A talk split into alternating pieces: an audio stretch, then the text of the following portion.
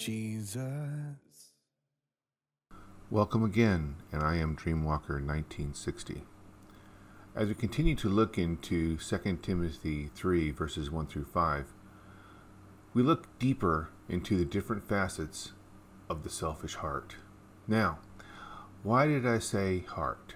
Even though Jesus was talking about eating at the time, his key point of what within us causes sin was the heart. Matthew 15:19 For from the heart come evil thoughts, murder, adultery, all sexual immorality, theft, lying, and slander. This is why it is important for us to have an active part in our relationship with God through Jesus Christ in our spiritual life. Last week, I keyed in on selfishness itself, and I have explained in past lessons how we should deal with money in our lives. That can be seen in How Should a Wealthy Christian Live, Part 1 and 2. So, we will continue further into verse 2 of the third chapter of 2 Timothy. As a reminder, here is verse 2 For people will love only themselves and their money. They will be boastful and proud, scoffing at God, disobedient to their parents, and ungrateful. They will consider nothing sacred. So we'll start today with they will be boastful and proud. Well, let's see, breaking down boastful is braggart and boaster. Well, braggart is defined as someone who proudly talks a lot about himself or herself and his or her achievements or possessions, while proud breaks down into appearing above all others conspicuous, figuratively haughty. Haughty is unfriendly and seeming to consider yourself better than other people, while conspicuous is very noticeable or attracting attention, often in a way that is not wanted. Now let's look at scoffing at God. In the King James Version, that comes out to be blasphemers, and that is scurrilous, i.e., calumnious against man, or specifically impious against God. That comes from Strong's. Let's define these fun words. Scurrilous is defined as expressing an unfair or false criticism that is likely to damage someone's reputation, while calumnious is false and damaging to someone's reputation. Impious, showing no respect especially to God or religion. Don't you just love wonderful big words that they give you to describe something? Now, it is important to realize, as I tried to make clear in the last podcast, that selfishness has many faces. Thus, the title of these broadcasts. In the three items I just described, we get a deeper look into these aspects of this sin, which, in my personal opinion, is a core element that leads to sin. Due to our carnal nature, we focus on our own wants and desires, as is shown with being boastful. The person repeats all of their personal achievements for all to know that they are of import and have something to offer to the world. I'm also reminded of Adam and Eve. After eating the fruit of the tree of knowledge, they became aware of their own nakedness. They became ashamed as they noticed how they looked. See the focus there? It was upon themselves. Their own selfish desire not to be seen naked, their own wants. But to get back on track, we turn to pride. As the word proud is defined in the verse, it is someone that wishes to draw attention to themselves because they think they are greater and better than anyone else. In other words, they see themselves as a type of God. We see these many times a day upon the news, congresspeople and actors as a couple of examples. I could name names, but that is not what is written in my job description. Anyone who considers themselves greater than another human being is actually showing their ignorance of not only the Bible, but the laws within most of the civilized nations they live within. And sooner or later, the bill will come due for their actions. This is something that we learn from the Bible, for it is where the golden rule came from to do unto others as you would have others do unto you. If you wish to be respected, you must give all others respect. Proverbs 16:18 Pride goes before destruction and haughtiness before a fall. Which brings us to the blasphemers. The three lovely big words I gave the definitions for a bit ago. Words that say volumes, in a way tie in with being prideful. To go about saying that those that are Christian are racist, that their beliefs create division and destruction. The second oldest religion in the world, the first being Judaism, which is also smeared with the same derogatory descriptions and comments. If Christianity and Judaism are so evil, how have they existed so long? Why have so many countries throughout history embraced this religion that follows the teaching of a carpenter? If Christianity is so evil, then there should be no country that follows any part of its teachings and within their laws, yet most laws that govern most nations have their foundation found within the Bible and the laws and teachings that are within it. Yet we have those that scoff at God because God does not like how they want to live their life, because their life goes against the very laws that are within the Bible and make up the majority of laws they see they are forced to follow, because how they live their lives is their right to live as they so deem to live it. Sounds very selfish, doesn't it? So now let's look at disobedient to their parents and ungrateful. Disobedient is unpersuadable, i.e., contumacious, and that comes from Strong's. Contumacious, refusing to obey or respect the law in a way that shows contempt. Ungrateful is unthankful in the King James, which is thankless, also from the Strongs. It is our parents that try to instill into us the need to obey. Usually they lay restrictions upon us for our own protection as we grow towards adulthood. More and more, we hear of parents that do not do this. Why? Because their parents surrendered their responsibilities to the state, basically allowing the schools to be their true parent. As a result, the children have no true respect for their natural parent, so they don't listen to them and are disobedient.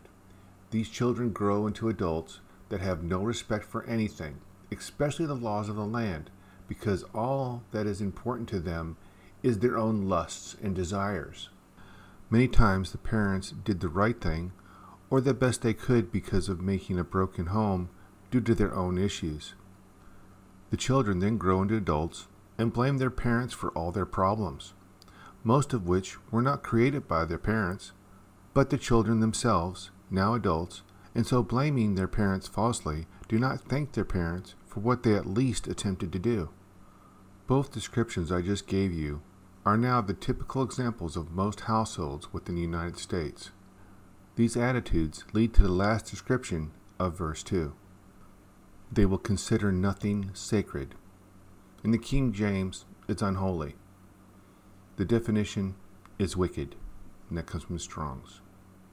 Wicked is morally wrong and bad. What are morals? Morals is defined as standards for good or bad character and behavior. Where did these standards come from in today's society? They came from the books of Exodus, Deuteronomy, and Leviticus. Then they were enhanced and modified by the teachings of Jesus Christ and his disciples. As Christianity spread throughout the world, these standards went with it. We only have morality because of the Bible and the belief in the Creator of the universe, who is our God. We are in the last days. That is what the very first verse of 2 Timothy states we are to look for the signs that will show us that this is true.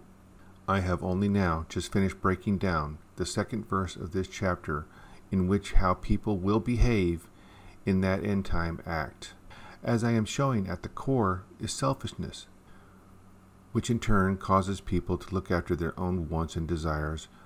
Through money they shall seek after, which is their focal point. They can only satisfy their own desires if they have the money to accomplish this lust. They will sing praises of their own accomplishments to show to the world that they are great, at the same time hiding their true lust, which causes destructions to any that get in their way of their first desire, themselves. They will look upon everyone else as less than themselves, seeing that they are the only ones that are right, and all other views are evil and corrupt, for it does not fall in line with their lust and their desires. All the time demeaning anything to do with God and those that follow God as less than human, for they are the greatest being upon the world, for they are the true enlightenment, while at the same time parading children about as if they are adults ready to accept sexual encounters. Does any of this sound familiar? I just described the last seven days since the last podcast. These are all the events that have transpired upon the television and the internet, as well as social media. Does this not describe the last days? For the return of the Lord Jesus Christ is near, more near than at any other time in history, for the entire world is included at this time. Every nation throughout the globe is seeing these events transpire. At no other time in history has this ever happened upon a global scale. The United States was the last stronghold of God. It is under siege, and it is falling. When it does, woe unto the world, for that will most likely be the last straw that breaks the back of humanity. But we are promised an escape from this horrific times we must turn to the one who died in our names. Then on the third day rose from the tomb and walked amongst us for forty days, preparing those of us that came after this great event for a way to escape the destruction that is described in the book of Revelation. All we need do is to accept Jesus Christ as our Savior and learn of the teachings within the Bible, then to follow them and accept a moral life and to honor our fellow humans as our equals, be they sinner or saint. God bless.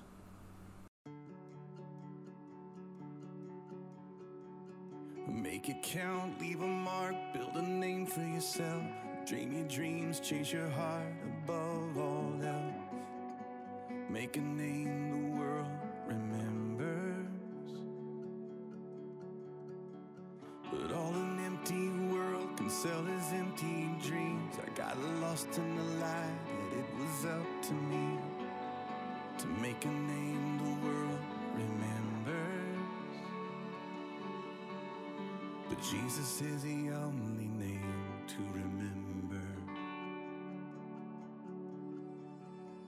And I